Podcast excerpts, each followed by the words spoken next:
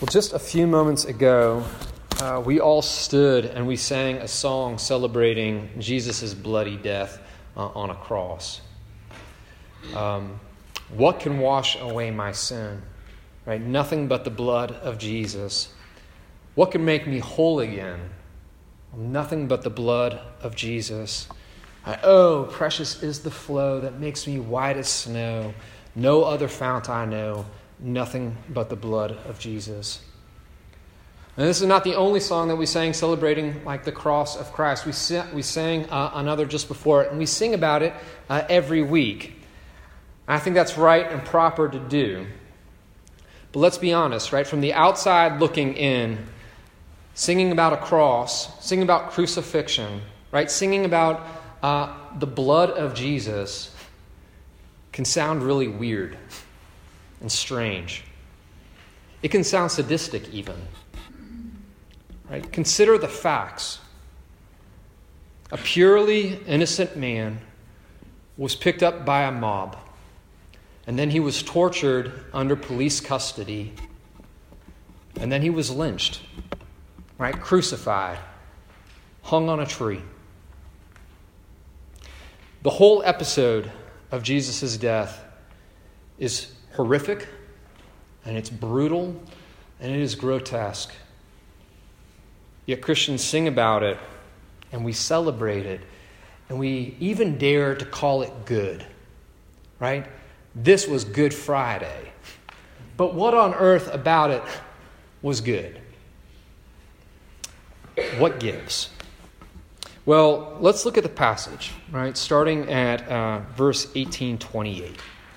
Okay? Then they, that's this lynch mob, they led Jesus from the house of Caiaphas to the governor's headquarters. It was early morning. They did not enter the governor's headquarters so that they would not be defiled, but could eat the Passover. Okay. Jesus dies during the Passover. Uh, John, who wrote this gospel, points this out at several points in the narrative that we read. Okay? It's a significant detail. But why? What is the Passover? Why is it significant? The story of the very first Passover is uh, told uh, in the book of Exodus. That's the second book of the Bible. It goes Genesis, Exodus. But Exodus 12, right, chapter 12. Right, in the book uh, of Exodus, the second book of the Bible, the people of God are being held in slavery. They are in bondage in Egypt. God sees their affliction, right? He hears their cries for rescue, and he knows their suffering. And he does something decisive uh, to save them. First of all, God sends Moses to Pharaoh. Tell Pharaoh to let my people go. Well, Pharaoh refuses. He's like, Who's God? Never heard of him. And not only does he not let God's people go, he actually pushes his thumb of oppression even harder, right, with more force upon uh, the people of Israel. Right? He makes them, he tells the Egyptian uh, taskmasters uh, to force the slaves to make just as many bricks as they were before, but without straw. And this really is the last straw. Because God then tells Moses to stand on the bank of the river Nile, to roll up his sleeves, and to hold out his staff. See, God's about to throw down the gauntlet. He's about to wage war against Pharaoh and against his gods. He sends nine plagues, each plague worse than the one that preceded it. Each plague demonstrating God's power to save and also demonstrating Pharaoh's impotence and his God's impotence to stop him. But Pharaoh's heart is hard, and it's hardened, and he refuses to let God's people go. Well, after nine plagues, it's on to one more, right? A tenth. But this one, right, the tenth, is qualitatively different from every one that preceded it. See, plagues one through nine, God worked through Moses. Moses was the one calling Pharaoh out. Moses was the one sort of holding out his staff as each plague, right, descended upon Egypt. But this time it's different. This time, the tenth time, God Himself is going to show up. Right? This time, God Himself is going to touch down on earth and execute justice. Right? Exodus 12, verses 4 through 5 reads Thus says the Lord, About midnight I will go out in the midst of Egypt, and every firstborn in the land of Egypt shall die. See, this is a problem, right? God showing up is a problem not just for the Egyptians, but for the Israelites as well. And it's a problem not because God is bad, but because he is good. Because he is good. God's perfection, his perfect goodness, is a threat to people who are sinners like you and me. It's not just that his perfect goodness is beautiful and in that way somewhat intimidating. Right? Maybe when uh, somebody who's much more attractive than you is in the room, you sort of just feel like less than, right? Like all eyes are on him or her. It's not intimidating in that regard so much as it's threatening because um, it lashes out against evil. Can you imagine a being who absolutely cannot stand, just will not tolerate sin? It's kind of like the sun, right? Um, you get too close to it, it can burn you up. Right? The light of God's holiness exposes sin and reveals it, but also like the sun, the heat, right, of his wrath, his anger against sin just burns it right up. And if God's hate sin and his wrath burns against it, you and I are in trouble, right? We're kind of toast. We're toast because our lives are saturated in it. Look, just try to live a perfectly selfless life. Try to live a perfectly loving life just for a day. Just one day. And you will realize just how deep your problems lie. Because not only can you be perfectly selfless and loving for a day, you can't do it for a week or a month or a year, let alone a lifetime. We all fail to deliver the goods. We all fail, right, to love God and neighbor as we ought. But we've also crossed a line, right? We wound God and we wound each other and we wound this world by our self centered behavior. For sin saturated persons like you and me, right, God showing up is not something to be celebrated uh, so much as feared. This week I learned about white blood cells called T cells. Um, I know uh, all you nursing majors and biochem majors in this room can school me in this, right? You know this way better than I do. I failed high school bio. So, seriously, teach me uh, more. But what I learned this week is that T cells float through the blood, right, looking for disease. And thereby they protect the body. T cells have sort of x ray vision, right? They can scan a cell and they can see if there's anything wrong with it, anything wrong inside of it. And if and when they detect disease, they can deal with it directly, like destroy the cell, or they can enlist other cells to come in and fight against the disease. Well, T cells aren't bad, right? They're actually really, really good. It's sin, it's disease that's the problem, right? T cells are the good guys doing their job. And that's kind of like God, right? Like when He shows up, when He's passing through Egypt, looking for evil, looking for sin, He cannot help but hate it and fight it. He can't help it. Right? It's in his nature. He too has x ray vision, as it were. He can peer into our hearts. He knows our motives. He knows us inside and out. Right? He sees our sin and he can't help but lash out against it. Right? God fights sin and evil, right? Like any good T cell would fight disease. But he's not just right? Some divine T cell. He's not just a judge, right? Executing judgment. Right? God is also a loving father who wants to save his kids.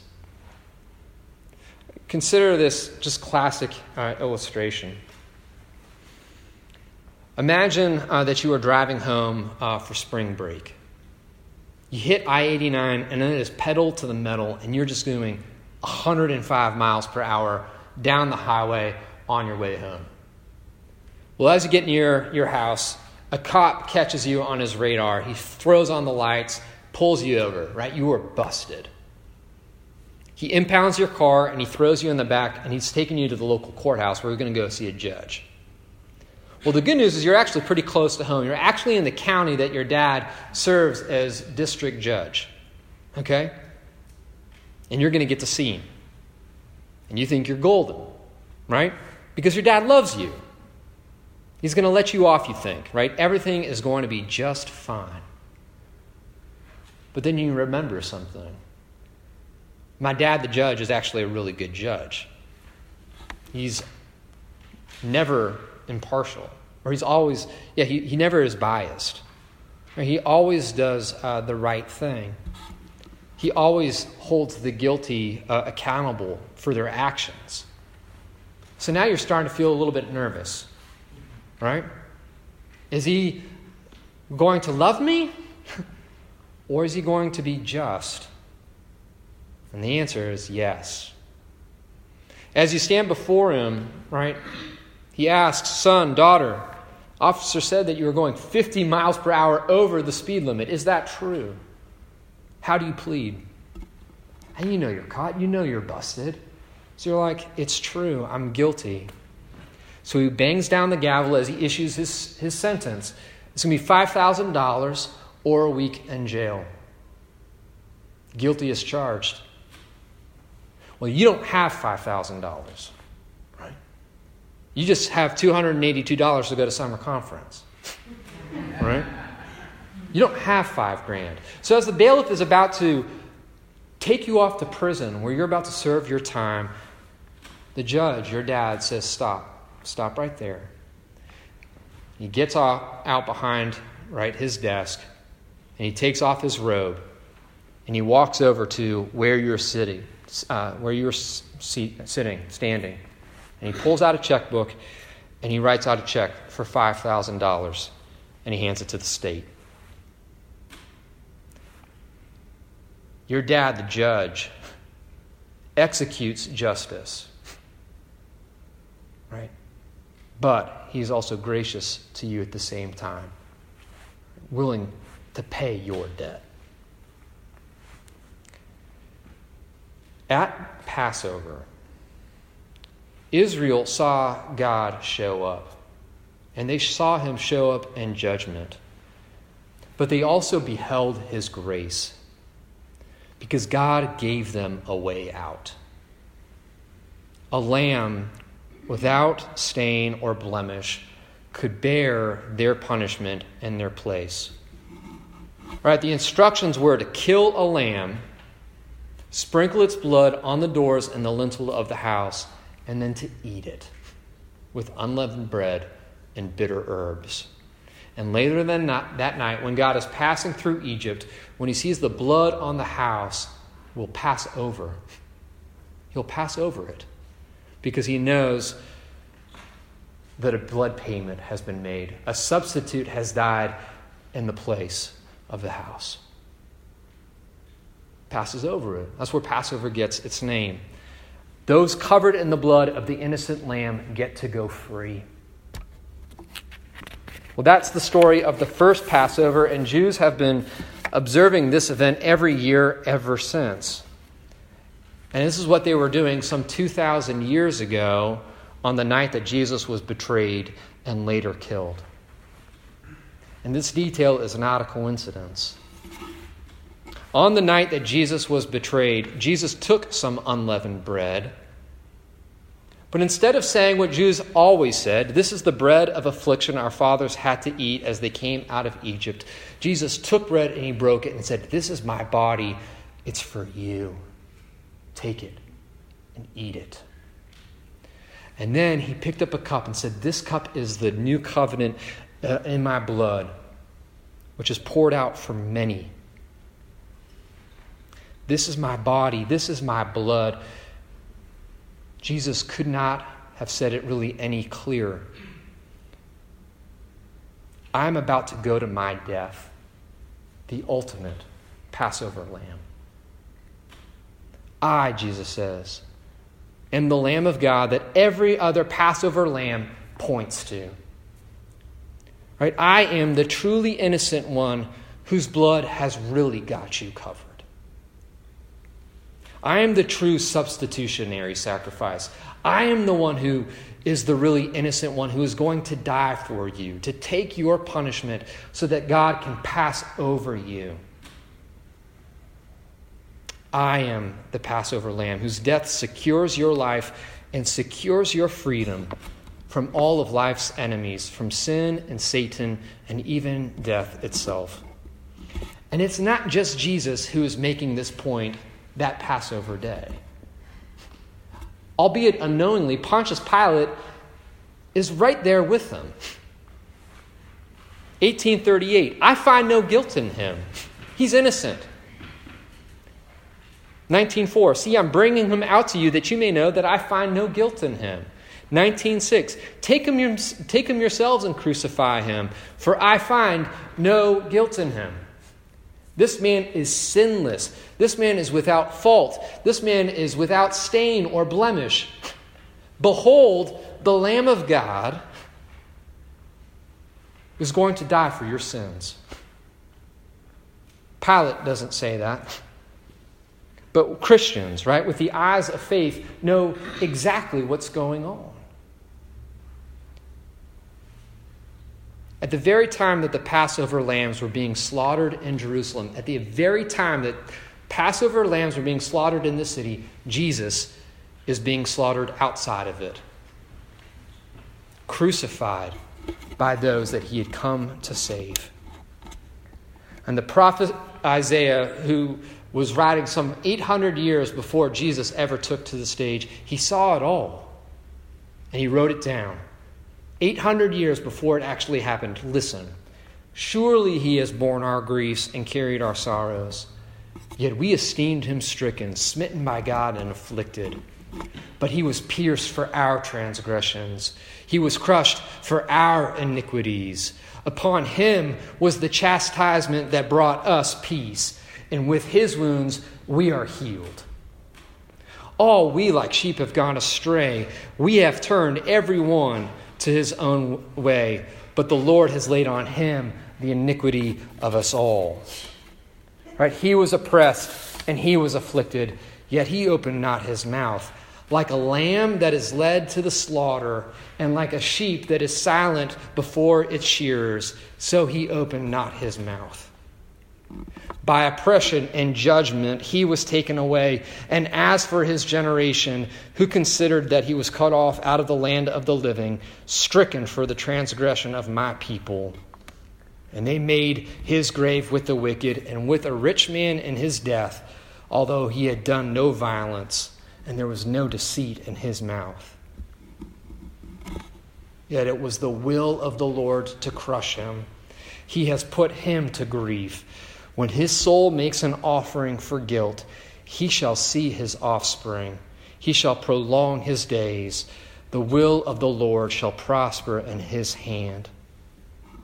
Out of the anguish of his soul, he shall see and be satisfied.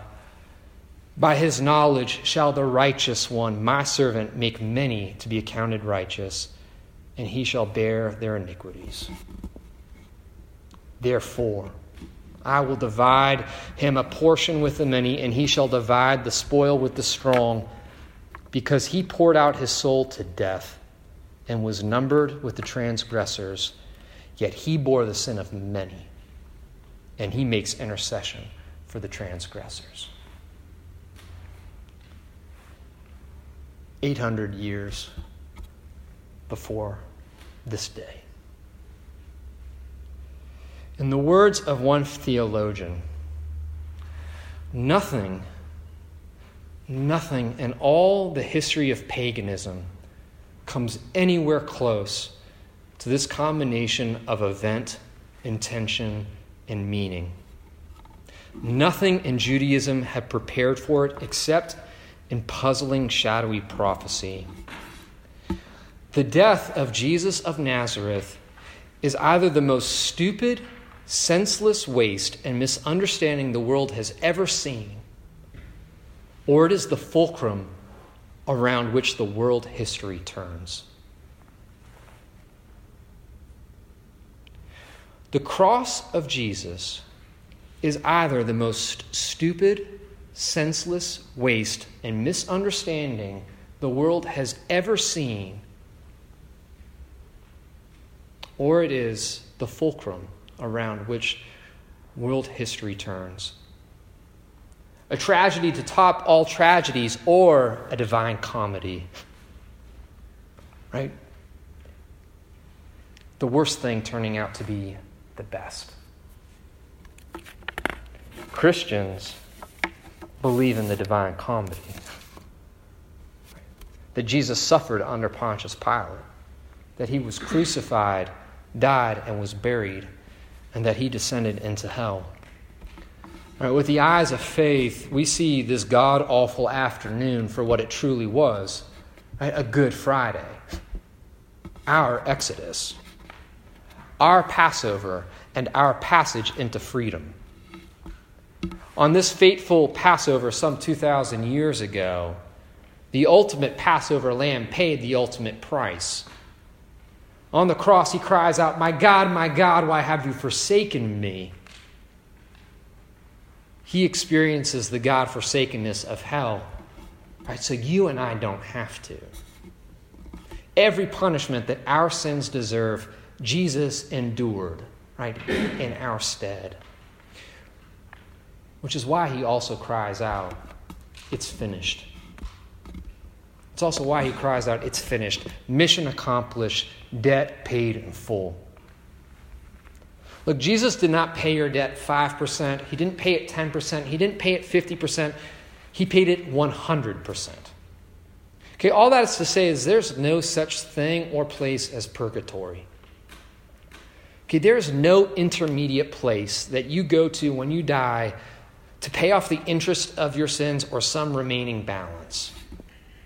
Nowhere in the Bible will you find any such place mentioned or described. It simply does not exist. On the cross, Jesus paid the whole price of your sins, and he won the whole of your salvation. He drank the cup of God's wrath down to the very dregs which is why there is no more wrath left for you and for me. He took it all, He drank it all down. It is finished, it is done. Jesus paid it all. Right? All to him we owe. See, our sin had left a crimson stain, but he washed it white as snow. You know, Christians sing about the blood of Jesus because we see God's justice and his mercy meet there. His, his justice, right, and his mercy meeting there. He is fully just and he is fully loving, and we see that perfectly at the foot of Jesus' cross. See, God hates sin way more than you do, and he loves you way more than you think. The Bible says that for the joy that was set before him, Jesus endured the cross, despising its shame. And do you know what that joy was? The joy that was set before him so that he could endure the cross and despise its shame? Well, it's none other than you. Jesus went to the cross gladly for the joy that was set before him. Right? An eternity that he gets to spend with you.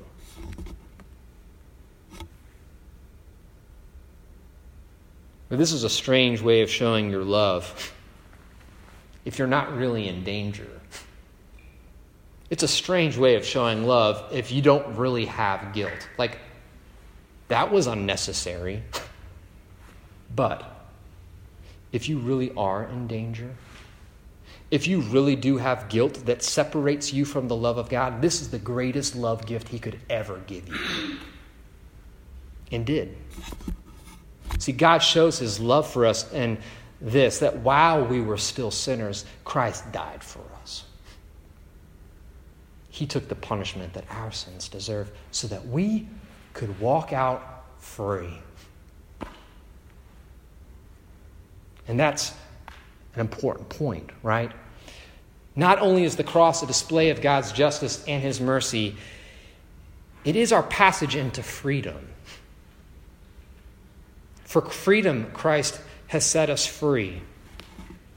See, after sheltering under the blood of, the, of that first paschal lamb, at that very first Passover, after killing a lamb and sprinkling their house with it and hiding behind it, waiting for God to pass over them, you know what happened next? They woke up and they walked out of Egypt no longer slaves, but free. And they walked out singing. Right? They had the tambourine. Uh, Miriam, right, is one of Megan's favorite characters, right? Leaves Egypt with an instrument because she's like, I know there's going to be opportunities for us to sing. There's a lot to celebrate. Passover meant freedom from bondage. And Passover entailed God walking with them and them walking with God into the promised land. That's what Passover meant too. And this is what it means for you as well. Right? For all of you who hide yourself in the blood of Jesus, for all of you who hide yourself in the ultimate Passover lamb, his death means your freedom as well freedom from sin, freedom from Satan, freedom from death itself. They no longer have a grip on you. You are no longer in their clutches. You are no longer slaves, but you are free. On the cross, Jesus paid the penalty for your sins. And when you hide in him, God passes over you. When you seek refuge in him, you are declared innocent and free. But that's not the end of your story. Just as the first Passover resulted in a bunch of slaves walking into freedom, so does this one. See, Christ did not die so that you can stay stuck in your bondage to sin. He did not tear down prison walls and break chains so that you can just hang out in the rubble of a prison yard. Christ did all of this so that you can step over the rubble and follow him into freedom. Being saved from sin's penalty is a past act, right? A, a, past event, something that is of benefit to you the minute that you put your faith and trust in Christ. But being saved from sin's power is a process. It is a process that is initiated by grace. You would never do it had He not rescued you and it is sustained by grace as well. God is with you, setting you free, and then He is with you, walking you into the promised land. But you and I are meant to walk. We are meant to walk right into the newness of life. Just as surely as Israel's walked out of Egypt and stepped into the promised land. Look, Jesus is the ultimate Passover lamb. Okay? But here's my last point to you all tonight. You all must take refuge in his blood. It is not enough for you that an innocent one died. You've got to get behind it. You need to find your refuge in him. You've got to ingest it. You've got to eat it. Get the sacrifice deep inside of you. This Passover sacrifice has to be personally appropriated. It's not enough for you just to know that this happened, right? You've got to believe it. You've got to receive it. You've got to make it yours. All have to say is the Passover sacrifice that Jesus made for you, it has to be personally appropriated. I want you to imagine that you're somebody homeless but then somebody very generously walks up to you and writes you a billion dollar check, gives it to you. Technically, in that moment, you're a billionaire. But in actuality, you're a billionaire only if you cash the check. You've got to cash it in. Otherwise, you're still living in poverty. Otherwise, you're still homeless. And what a tragedy that would be to have a billion dollars in your possession and to live impoverished. Somebody giving you this unbelievable gift, but living in poverty because you won't appropriate it.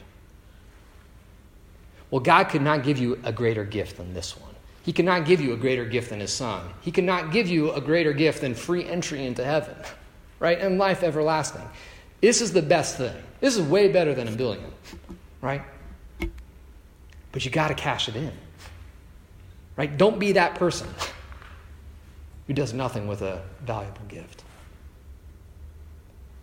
I want you to think of this one other way.